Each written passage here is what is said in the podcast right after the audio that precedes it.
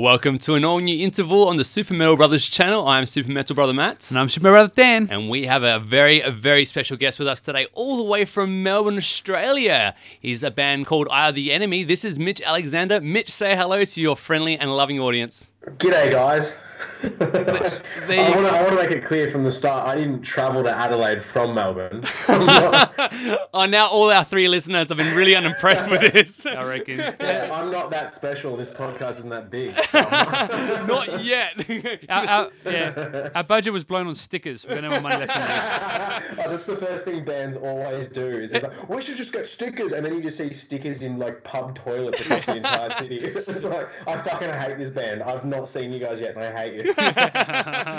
yeah, as long as we make an impression, that's the best thing we can do for our name right now when it comes to branding. So, I used to I used to do that with the stickers. One of my first bands, we were real obnoxious, like a noise core sort of band, and we just took it everywhere. But I used to put our band stickers on the like in the bowl of the toilet oh, where you could nice. piss right on them. That's good. And I thought that was the funniest thing I could do with our stickers. The, the cleaners would be happy. So uh, the cleaners, like instead of people pissing all over the place, they got something to aim at. So I think you actually Yeah. have a service. cleanest toilets. It's normally what I was the ping pong balls instead, but you still got like a sticker, so that's not bad. So, Mitch, we're gonna t- we're gonna take a right from the very very top, and we want you to introduce to anyone who doesn't know Eye of the Enemy. I feel sorry for him, but we're gonna catch him up to speed straight away.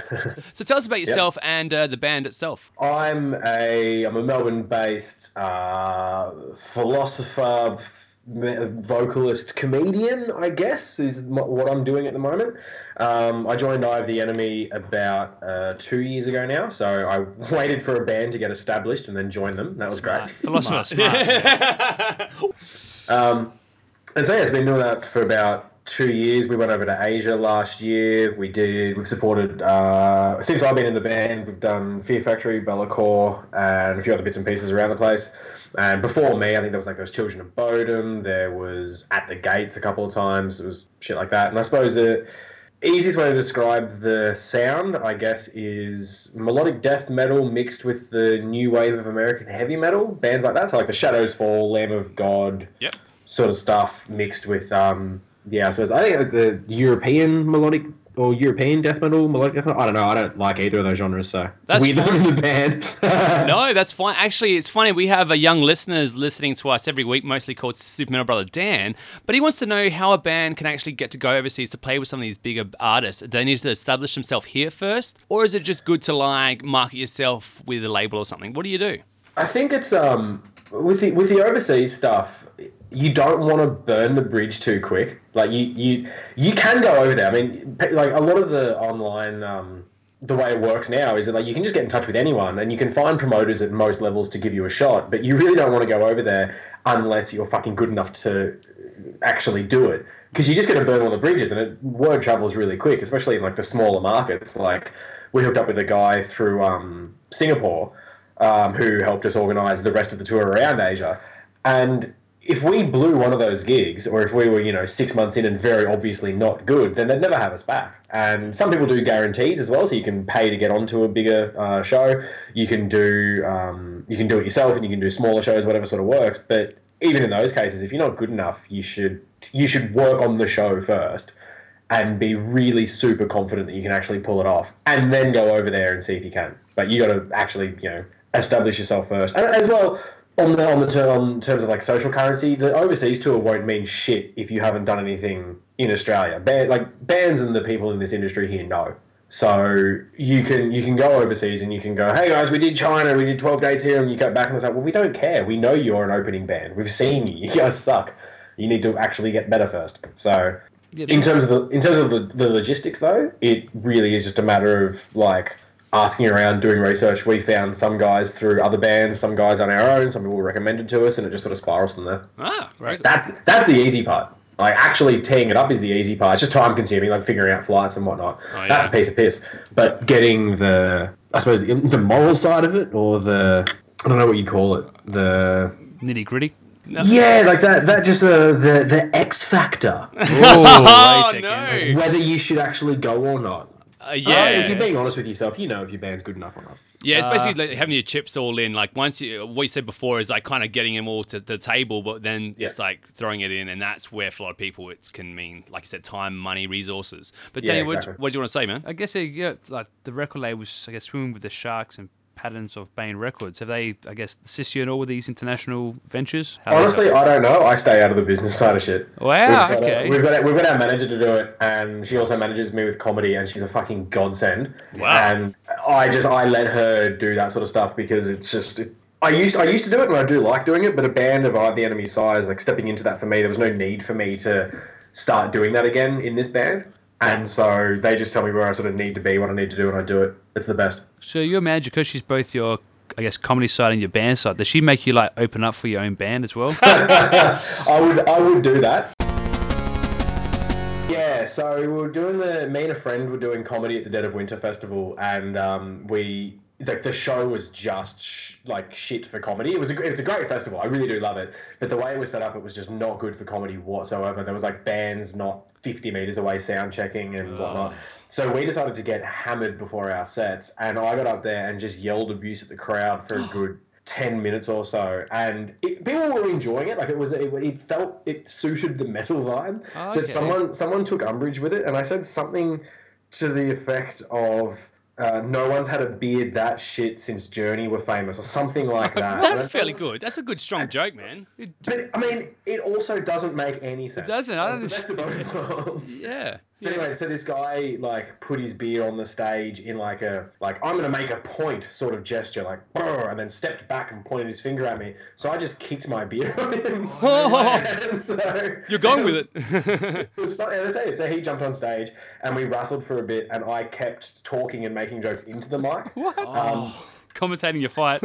well, I, I was just making jokes about it. Smashed myself in the face with the mic. Oh no. And then ended up pinning him until security came, but still talking into the mic, making Holy jokes. shit. That's good. That's It real was skill. so dumb. It was amazing. No, it's, it's funny because that reminds us of one of the most metal things we've seen in a comedy act, and that would have to be the Bill Burr in Philadelphia, Danny. Yeah, I don't know. Are you familiar with Bill Burr at all, I, Mitch? yeah, I've seen, I've seen that exact clip where he just he goes out and the crowd are booing, and by the end of it, he's turned it and they're all cheering because he's just ripping shreds off of all of them for Yeah. like five minutes. Yeah, it's brutal. Because basically, the, to set the premise for anyone listening, basically there's this gig, and they went, the crowd went there not to get entertained from the comedians, but just to heckle. And by the time Bill just had enough of the crowd, and so he comes out, you're all a bunch of losers. Rocky isn't even real.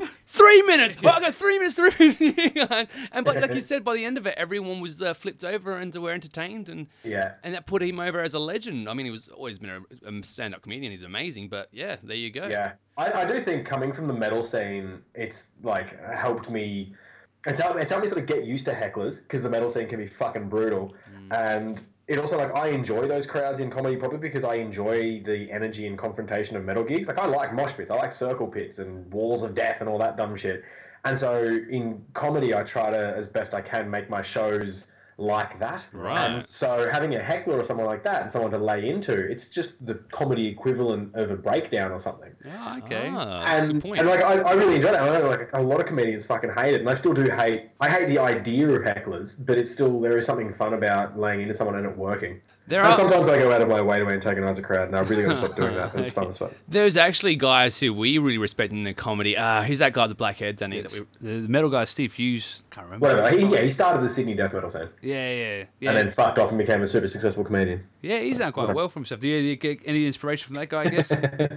Um, I did back in the day, like the the Bill Hicks, Steve Hughes sort of, you know, rebel leather jacket comedian. sure. yeah. Um, not not so much these days, but like I still I still I still love watching him work, but doing comedy ruins it for you. Yeah, actually, you touched on something really interesting, which I want to go back to now about the metal scene in Melbourne. How you said it was pretty brutal and stuff. But what we can definitely say is right now in Adelaide, we're starting to notice some big movements like 12 Foot Ninja, Alarum, Vanishing Point, Frankenbok, even Blood Duster. These guys are making headways, especially with us in particular. Is it Yeah. making headways with you guys in Melbourne as well, or do you find that they're going outside and then coming back later? Like, how does it feel? Yeah, it, it is weird. I think like the best example is um, Ne Obliviscaris because they were mainstays of the Melbourne scene, and I don't know if you guys know about them, but they're like a they're a six piece um, art black metal prog band with a violinist. You know what? And- Oh, actually, sorry to cut you off, but uh, we just saw Metal Obsession put their last album over Citadel as the most uh, influential album, I think, or one of the Yeah. greatest albums of the last decade, over Yeah. the Satanist of Behemoth. So yeah, continue, man.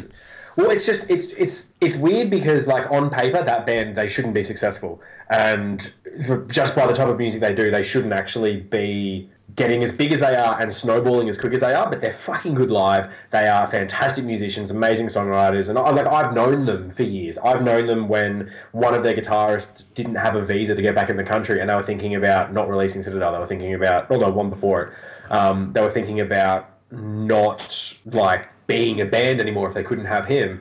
And to see them go from that to where they are now, where they'll only do maybe like one or two Australian tours and it's at the Hi Fi or the Max Watts venue. And what seems to sort of happen, is the same thing with 12 Foot Ninja, is like when they're in the scene and they're doing well, we notice it. Like all the other people in the scene notice these bands swell up. And then you, like bands that can either fall off or you think they fall off. Yeah. And so I was like, oh, what's Ne Obliviscaris doing? I haven't heard from them in a while. Oh, they're doing headline tours across the America for three and a half weeks. And then they're doing seven weeks with, fuck, who they going over with? Some big uh, death metal band. but it's like, yeah, yeah. so they, they just fall off. And it's like, oh, I only hear about them now because they're super successful and they're outside of the scene. Yeah. So there seems to be the like the bands and the underground fans, and that's at a certain level. And then there's the people that only go out to three shows a year. And though that's the market you need to reach, that's what Twelve Foot Ninja have just hit. They got they just got number six on the ARIA charts, number two on the Australian ARIA charts. It's fucking insane. Yeah. That They're going out with Disturbed. It's like I'm not going to see them at the Bendigo. I'm not going to see them at the tiny little venues anymore. So I don't know what they're doing. Yeah, that's actually a good point because we actually, when we visited Melbourne last time, we realized that you guys actually starting to have like Melbourne nightclubs like for metal and stuff, and you're actually having like a little bit of your um, uh, pub scene going quite well. In LA, with the opposite, we were actually losing um, clubs Yeah. and stuff. Are you starting to find now with lockout laws and stuff like that, it's making an effect, or are you guys still reigning it? No, hard? I think we're still good. Um, just because of the, the I think it's population. Like we've just we've just got the population to sustain a heap more venues and maybe the culture for it. Maybe not. I, I don't know because it is interesting because I know AJ was um, bitching about Adelaide and the ticket sales there, and um, I think it was Destroy All Lines were complaining about the Cannibal Corpse tour they brought out a little while ago. And people always seem to say like, oh, you, of course you can make it happen. You can make Adelaide work. It's a matter of you know X, Y, and Z.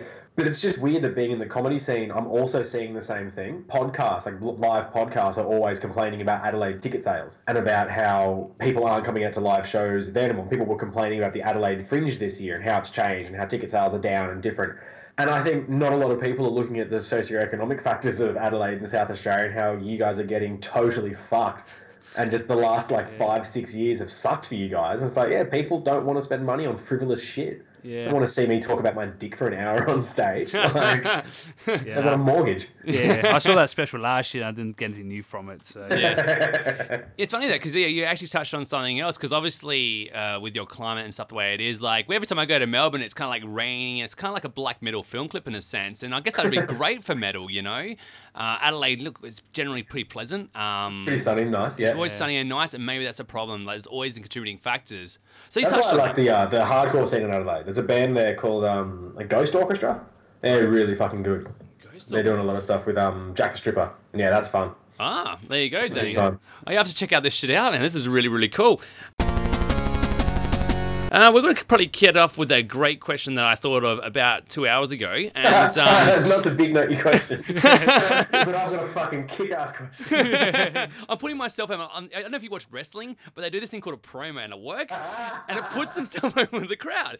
So, uh, yeah, ultimate, uh, yeah, heel right now. Yeah, who's the who's the heel and who's the face of you two? Uh, I like to think I'm the face because I'm the best at everything, and Daniel's the worst at everything.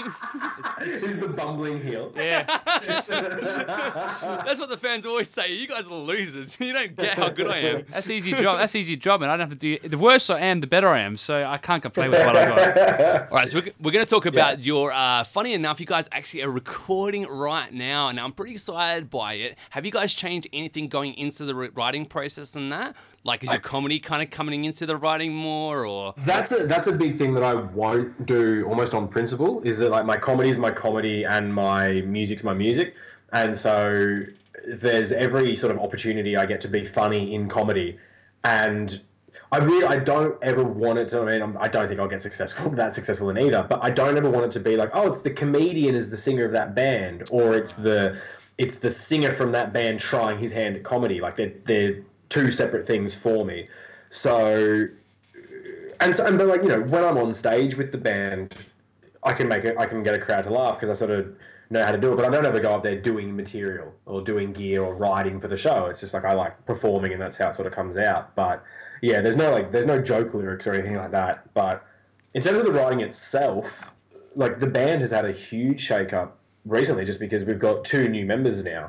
And so like me being the new vocalist, I'm going to sound different, so the band sound's going to change, and I'm a different writer to Jules, like lyrically. Mm. And we've also got Chris Themelco in now from who's the singer, guitarist, songwriter of Orpheus Omega.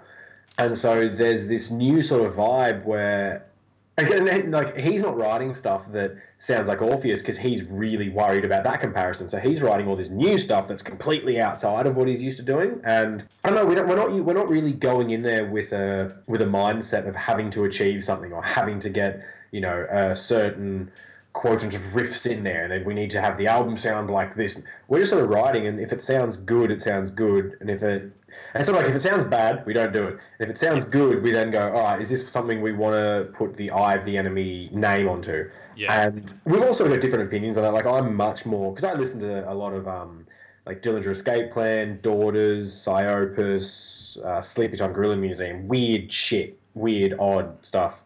Um, there's a band called Extra Life, fucking amazing band. I'm much more into the idea of never limiting yourself before something is done because then you can always move somewhere in the future. If you start saying, no, we can't do this type of drum beat or we can't do this type of riff, then I, th- I think you- you're limiting yourself awkwardly because you you define what the band stands for and sounds like. By definition, it's whatever we decide it to be. We can put out a jazz record and call it Eye of the Enemy, and that by definition is what it's called. But that's fucking easy for me to say because I haven't written two albums with the guys before. Yeah. And so they're also coming from a completely legit standpoint where they go, no, we've got a sound and we've got something we want to achieve and what we want to do. And at the moment, it's sort of like, you know, meeting in the middle. And I think it's easier for us because I'm not a guitarist. So I'm not coming up with riffs that sort of feel out of place for them. I'm just putting my own stamp on top of it, meeting them in the middle to make sure the, the riffs still sound good. Because we're a riff band, we're a guitar driven band. So I do know my role. to be honest, honestly. Fair enough. Stand they look pretty. So, is there like a um, I guess a bit of a pressure that you want to sound different because you have the two new members, you feel like you should be different, but also you don't want to be too far away from your sound like before because you don't upset the fans. Do you feel like there's a pressure there? Yeah, there's a there's a weird pressure from both sides, but I think that pressure only applies if you put it on yourself. I think that you could you could really worry yourself sick about both things if you let it. But I think you just got to have faith that you know you've you, you established a fan base not because you were writing to them, but because you were writing for something else, whatever it was. Like every band starts without a fan base, and you get them by doing. And so if you just keep doing, then you should potentially keep the fans sort of happy. Yeah. But I think I think as well, like I've not felt any pressure to sound or do a certain thing, um, or sound a certain way. So I'm just I just feel like I got to do what I got to do in the way that I do it. And I know there'll be some people out there that don't like what I do, and I, whatever, that's fine. I've done comedy long enough now that it's I'm I'm quite adept at dealing with people calling me a fuckhead and not enjoying what I do. I can't imagine that, Mitch. I reckon. Uh, I reckon they're all fans, man. Yeah, but that's more of a compliment medal. If someone calls you a fucker, like, yeah, I'm awesome, thanks, man. you know? Yeah. Yeah, that was that was the learning curve when I started doing comedy. It's like, oh, you can't do that when you're in a comedy. That just that's that bums people out in the comedy room. People get into it if you're at a metal gig, but telling people to kill each other on an open mic night on a Wednesday Yeah. doesn't go so well. Not a Wednesday, maybe a, like a Friday. Yeah. That's a Weekends, Friday yeah, crowd. yeah. Friday comedy's brutal, but yeah. Hey, I was going to ask about the with the vengeance paradox in particular. Now, there was an idea around that evil begets evil. That was kind of the theory going around the, the, the album itself. Like you said, it's like a serious kind of tone, and you leave the comedy out of it. Now, have you come up with themes in that in mind for your newer album that you're recording at the moment, or is we, it?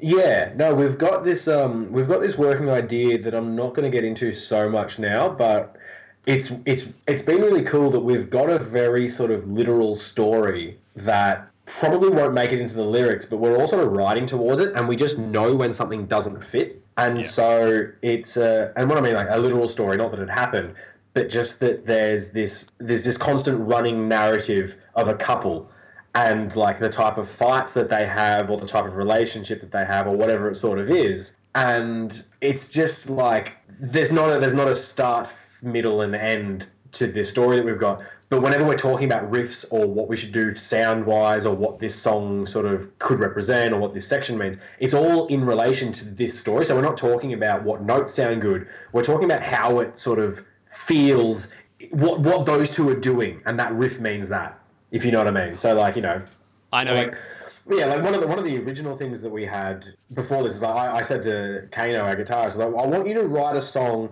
that feels like you wake up in the middle of the night to someone being in your house and you go up to confront them and you start a fight with them and very quickly you realize that you're going to lose. Wow. I Okay. want to, I want I want the the metal equivalent of that feeling of oh fuck he's bigger and stronger and more powerful than me. I'm gonna get totally fucked up in this and I'm committed now. And so it's like that. We're talking about all these riffs and how they sort of fit together with that sort of more um, literal but also artistic sort of framework. Dude. instead of just like oh that's a brutal bit. Let's just do that The only way this could be even more of a teaser if I went to Hoyt Cinema and I would go on those trailers and it'd be like, coming this fall, Mitch Alexander has a guy coming into his house. Is he going to defeat him? Find out in summer 2016. Yeah. Yeah. there's like lightning flashes the look on my face Yeah. yeah. yeah, it's like it's that guy does the Transformers movies, man. Great action scenes and everything, but yeah, Megan Fox is in it, so who gives a shit, right? But, but then it cuts to like a nice scene for no reason. It's like, oh, you just got all that Yeah, attention. there'd be like the bum, bum, bum, bum, bum, and there's like, shh, and there's like Mina Parker. It's like, Yeah. how could this day get any worse? Exactly. Symbolism. So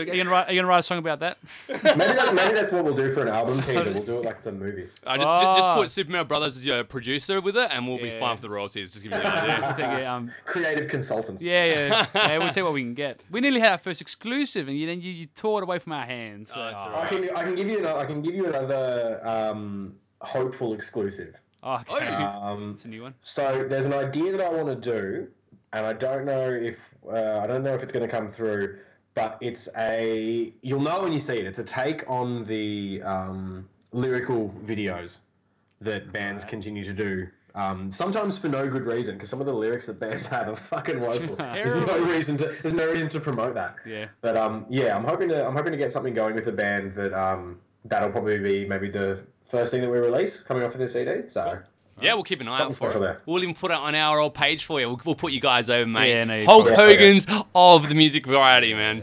I can dig it, brother.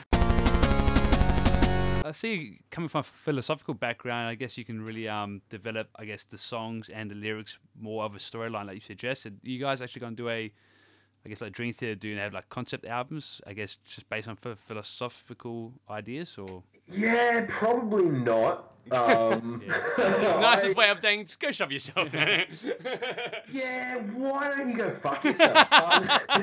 It's called Friday No. Night, Mitch. I just, I've, I've done, I've done a concept album uh, with my last band, that band that I was putting the stickers on the toilets for. We did a concept album about the letter Q. So I think I burnt out on concept albums very quick.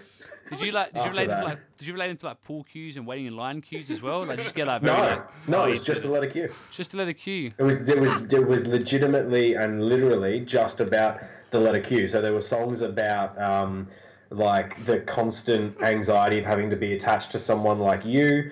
There Ah, was nice. That's clever. That's clever.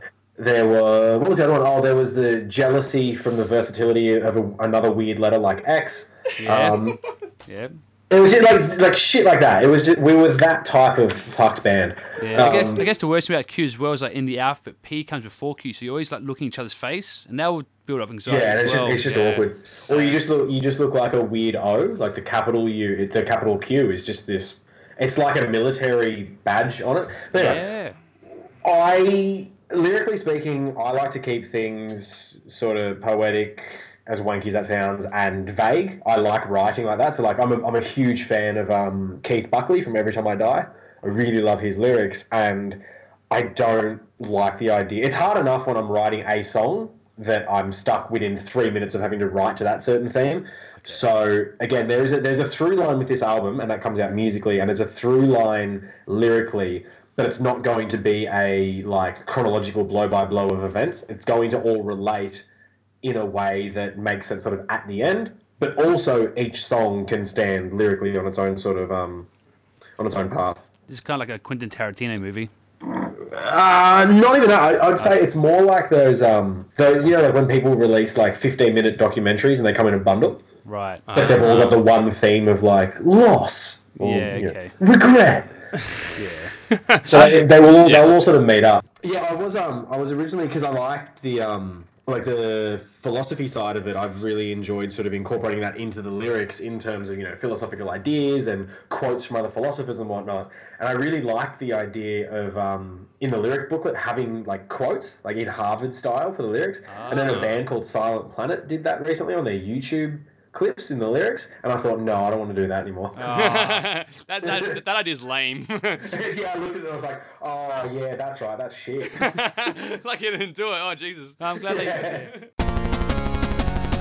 Actually, we we're going to move on to uh, some what if scenarios now. So we're just going to chuck you like some scenarios that may not ever happen, but you know, people want to know these questions, these answers. All right. Yeah, the first one, I guess, like there's a game which people play calls it Snog, Marry, and Kill, but we Yeah. we have our own version of that. It's um out of the three bands we have decided suit you the best. We have Yeah. L- Lamb of God, Fear Factory, and Meshuggah.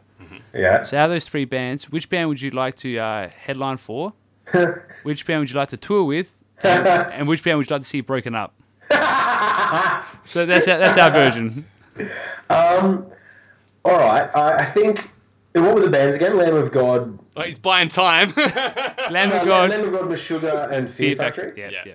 Uh, Fear Factory can break up because we've already toured with them. Oh, nice. Oh, clever. We already we already did that show, so that's that's that's an out. I'm fine with that. Nice. That's um no no no bearing on the band whatsoever. But I've done that. Do you know you're a dick? See you later. So uh, support. I mean, Lamb of God's coming up soon too. So I'm going to say, if anyone in Adelaide's listening for the solo show of Lamb of God, wouldn't mind chucking on support on that.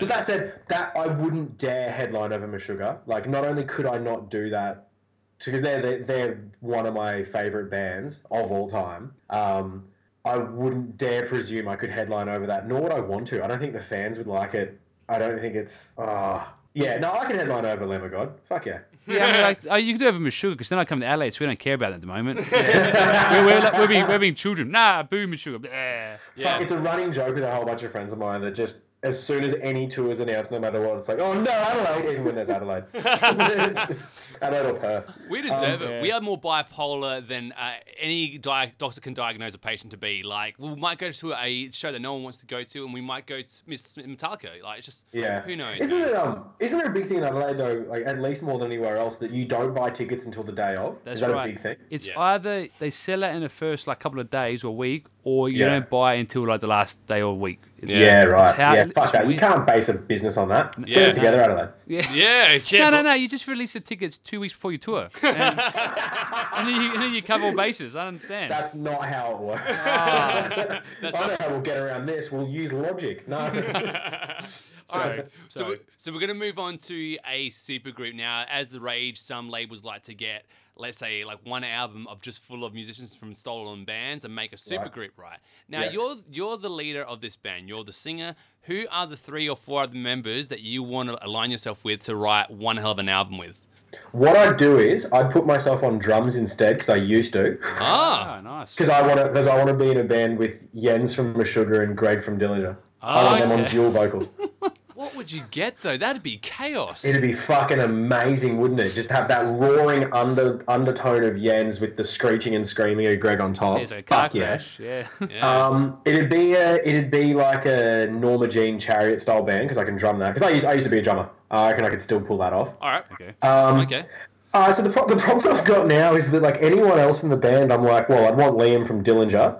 I'd want Ben and um, Frederick from Meshuggah and Dillinger. so I just want those guys. That would. It, Um, you know what? There's the um, the singer slash guitarist from Sleepy Time Gorilla Museum. I'd want him in the band in some capacity just to make sure he was writing. Ah, Ah, okay. okay. Yeah, Don't that's know actually a cool idea. Yeah. Actually, funny enough, the one thing that comes to mind, if we were to, to combine Meshuggah and Dillinger, the first track of Chaosphere would be the closest thing in my head that would remind me of it. But Concatenation. yeah, that's right. Have you have you heard the remix of that song? No. So on Rare Tracks, um, which is like a, a release of like some live songs and some weird shit, Meshuggah did a remix of that of their song where they slowed that down, and that's without a doubt their best song they've ever done. Wow. I mean, that's.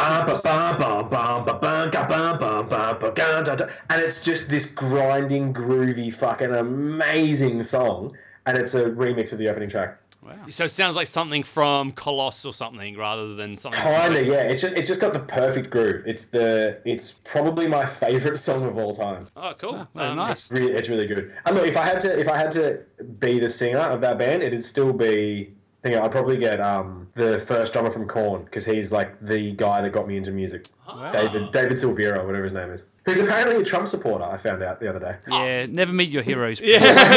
I know. I have no desire to meet anyone in metal because it's just like you guys just do good music and you be over there. That's, That's right. Yeah, that's I was right. lucky because I met Jeff Loomis right, and I was like, "Please don't be a jerk face." And I and the first time I actually met him outside, and I couldn't say anything. I was like one of those teenage girls, like, "Eh."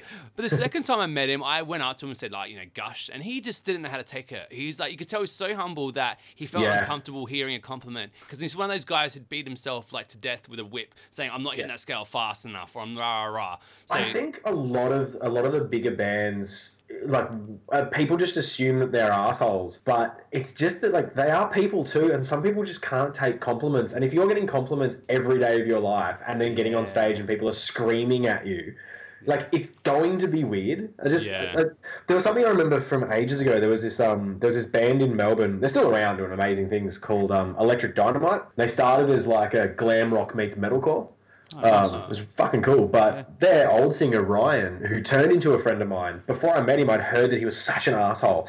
He's such a he's such a dick to people. And then when I met him, it's like, no, the dude's just shy. Like the Yeah, dude just okay. doesn't like thinking that he's you know hot shit. And so, like, when I'm hanging out with him and people coming up to him being like, oh, dude, you're so fucking cool. That was such a good show. That's amazing. And he's like, oh, yeah, th- th- thanks. It really, it really does look like, if you don't know him, it looks like he's just looking for an excuse to ignore you. Oh, but it's like, no. no, he's so stoked that he's just, he's really embarrassed and awkward. Yeah. And I just reckon if you if you combine that like with hundreds of thousands, if not millions of dollars, and hundreds of thousands of more adoring fans, and like hard drugs like cocaine, it's just going to create a person that's just not adept at dealing with it. yeah. Yeah, I guess. So. I mean, I don't be really hard being like someone who's famous because like everybody knows your name, but you don't know anyone's name. I don't know if that, that was like trip you out after a while. You're like, oh fuck, I didn't know my name. Oh, that's right, I'm famous. That work, that works for me anyway though, because I I don't remember people's names anyway. Like I don't, every job right. I've had, it's just hey bud, hey guy.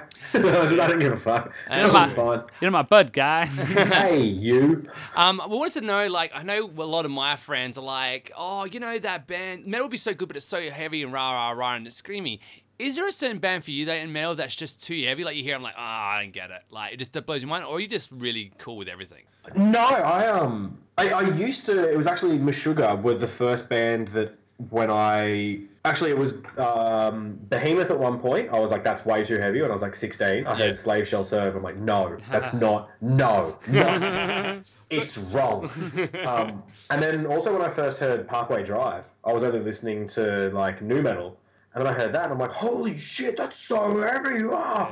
And then someone showed me Meshuggah, and I couldn't listen to them for more than a couple songs at first without getting a headache. And I was like, no, I just don't. Like a literal, like it's too low, it's too pounding. I'm Yeah. not. And then I don't know. I, I just I was like, no, this is good. I really want to listen to more of it. And so since then, it's just always sort of been like chase it, chasing the breakdown dragon. Like I just you can't get heavy enough for me. I want to find the next thing. Uh, there's bands like um, Admiral Angry who went on to be Black Sheep Wall and stuff like that. Like the really stupidly heavy stuff. Yeah. And then there's like the the deathcore stuff, which is kind of like fast food, which is just it's it's consistently a like solid seven, and it's never special, but you know what you're gonna get. Like Yeah, we found that same way with certain bands like Nails and stuff. Like they do one thing great for the minute and a half, but yeah. Yeah, yeah, yeah, yeah. No, I love that new Nails album. I reckon it's fucking great. So did I. Daniel didn't, but that's okay. It's We not had- an album. we- 22 that man's a minutes. fucking idiot. Wait, Thank Mitch, you. Mitch, I, I'll tell you about business thing. 22 minutes is not an album. All right, that's a commercial break. So- Don't listen Not to to you, man. Not conventions, Oi, man. dude. Listen here. you t- I know you're speaking from the future, so you think you're better than me, but guys, in that level, we'll catch up. We're only half an hour behind you, mate. I'll catch up. Absolutely. Um, so basically, the the question on everyone's lips in this room, particularly, is uh, are the enemy touring, especially Adelaide? Now we can't promise people will come, but if they were to, has, has it come? What a sell. That's right. Has it, and I'm a businessman. That's why everything's failed. Yeah. My relationships, my money, it's all gone. But what, what would you say uh, to um, possibly coming to Adelaide? Has it come to your mind at all? No, definitely. We've um, I think the band a little while ago, like before I was in it, we did the is it the uh, Living Death Fest, or there's a big festival there that the um, New Dead Fest. Yeah. Um, fuck, I keep thinking it's Scar the Surface, and it's not. Who's the Who's the fucking band from Adelaide? Truth corroded. Truth True corroded. Corroded. Yes, yes, yes, yes, yes. Those guys. Yeah, they've, they've had Eye of the Enemy over before, and they've been good to us. Um, it didn't line up this year for us. Oh, we're going to that. Never Just mind. with uh, just with Ryan. How do you not know we're not on the bill? Like, are you just going and then you're gonna check the poster when you're there? It's like, oh, I just paid fifty bucks. Who's on? Oh, these bands are shit. Uh, Nah, are they're you like all- Nostradamus or something? Like you seem to be getting things right, and we don't No, even know we're they're talking. all to you. Australian bands, and they're all really good. All right. Yeah, it's a fucking, it's a good festival. He curates is. it, really well, and I think I think that might be the way to go with Adelaide is just to make sure you sort of you know space it out and make sure the packages are big. But Yeah. unfortunately for us, it didn't work out this time. But when we do do the national tour, like Adelaide's definitely going to be on it, and we'd love to do that festival. Like Sweet as. You should definitely. you should plan it around the February January mar- time because that's when our fringe is on. So if you don't if Yeah. you don't do well with Ive Emmy, then you can always do your comedy routine. So That's right. I mean, That way you honestly, get I have. I, I did want to do that. Like I, I, I went to Adelaide Fringe a little while ago. I didn't do a solo show, but I was there doing gigs, and I really want to come back. But again, it's super hard, and especially like if you're like from both of my scenes, I know that like comedy sales are down for podcasts and festivals, and metal sales are down for gigs. I have no idea how a fucking metal comedian will go. Yeah. like, I'm doubling down on no ticket sales, or I'm managing to snare just enough from both sides to get people in. But I think Steve Hughes did come down a couple of years ago for the fringe. I'm not sure how well he went, but he, he did come down. So I guess someone's broken a bit of ice for you. I mean, like names names like him are fine though. Like people like him, Wil Anderson, Dave Hughes, like the big names. Like Adelaide Fringe is fine for them. It's those Yeah. middle and low tier comedians. The same with the bands. Like Yeah. Yeah. if if Slipknot went over there, which they're not, but if they did, they'd be they'd do fine. I mean, they're not going to, but if they did, you're you rubbing it in now? you said you said no. You said no quite a bit in that So, like, sentence. if they did, which they won't. What do you? What else do you want? Yes. What do you need? We need I need I a the enemy, hug. Meshuggah, and a hug right now because I know Meshuggah aren't coming. hey, listen, Mitch. Before we leave, love and leave you today, is there anything you want to say about the band? Is there like a, an announcement for when the album is going to be done by, or are you guys doing more of a tour across the eastern states? Uh, what's going on with your camp until for next year? No. Nothing. At this stage, at this stage, it's all just um, it's the writing and recording, like just getting it sort of down. There's there is some business stuff that I can't get into that where like, which I mean, and th- this might be the first time anyone's ever said that, with the caveat being that it's all positive, it's all good, but just with like stuff we can't talk about, non-disclosure and shit that we're working on now, which you know might not turn into anything, but it might be really fucking amazing if it comes through. That's right. Um, yeah, at this stage, we're really just focusing on that. So if like good tours come up and we get the offer, then we're going to go for it. But I mean, either that or if it turns out that this takes like you know we're not going we're not going to sit around for two and a half years from now if it actually keeps getting stretched out. So if we actually have that like a space and time, we're like fuck it, let's just go on tour, let's go over there. But we can we're, we're definitely we've got the national tour set. Um, we've got some really good offers to go back to asia and china and i'm really keen to go back to china. I love the place. It was amazing. Um, didn't expect to like it at all. I was dreading it the whole time then i loved it. Doing that i mean and we're, we're looking at eventually getting into europe and america as well. Like that's the that's the plan that's the dream. Why would you why would you not? I guess you guys gonna be doing any more of the uh, speed dating with Eye of the Enemy on your old Facebook page? no we, we were done with that. The the response was underwhelming to say the least Ah. Oh, they're just, they're- you're getting a lot of the young guys confused about their sexuality, so I, I wouldn't feel too bad. so not confused just exploring come on. Oh, that's it. It's- springtime after all. Yeah. exactly Well, look, Mitch, we really, really appreciate you being on our show today. Um, it's been an absolute pleasure. Um, has. best of luck with not only your comedy, but also your band. We are massive fans, and are we pre-ordering? Please have a pre-order for your new album because I want a shirt. Oh, definitely, yeah, we'll be, we'll be pre-ordering. Oh, yeah. Great, You- you'll- 'cause- yeah, I, I, no, it's only Adelaide. No. Fuck you, Adelaide. You're only This is a- what you get. We only Yeah, really. we'll release it. We'll have something where you have to put in your, your postcode. If Yeah. the postcode is from anywhere in South Australia, you can only buy it on the day. yeah, it's like sorry, you're from Adelaide. That means you're a jerk. The end. So that old yeah Seinfeld episode where Elaine wants that really good fish, but she lives like on the street over. she has to like walk down the road to get it. I'll be, I'll be, I'll be, I'll be, on a border town. I'm yeah, no, I live here in, in Victoria. Yeah, I'm not sure. You- you- Hello, fellow Victorian. Would you like to dance? Dance. Dance. Would you like to dance? Is it, is it Derby, oh, you say? Derby, Derby? I'm from Geelong. This is what people in Geelong do. Melbourne, Melbourne, uh, Melbourne. Here. All right, man. Well, if all else fails, you can just put this podcast up at Fringe. I'm sure you'll get three likes. Sick. All right, no, dude. Thanks for having me on, man. No, no worries. Look, Really appreciate it, uh, guys. It's been good. yeah, for anyone out there in Radio Land, please check out the enemy out. That was Mitch Alexander. So, Theme, thank you for that too. Well, thank you very much. All right, so guys, we'll see you next week. Thank you so much for listening, and catch you next time.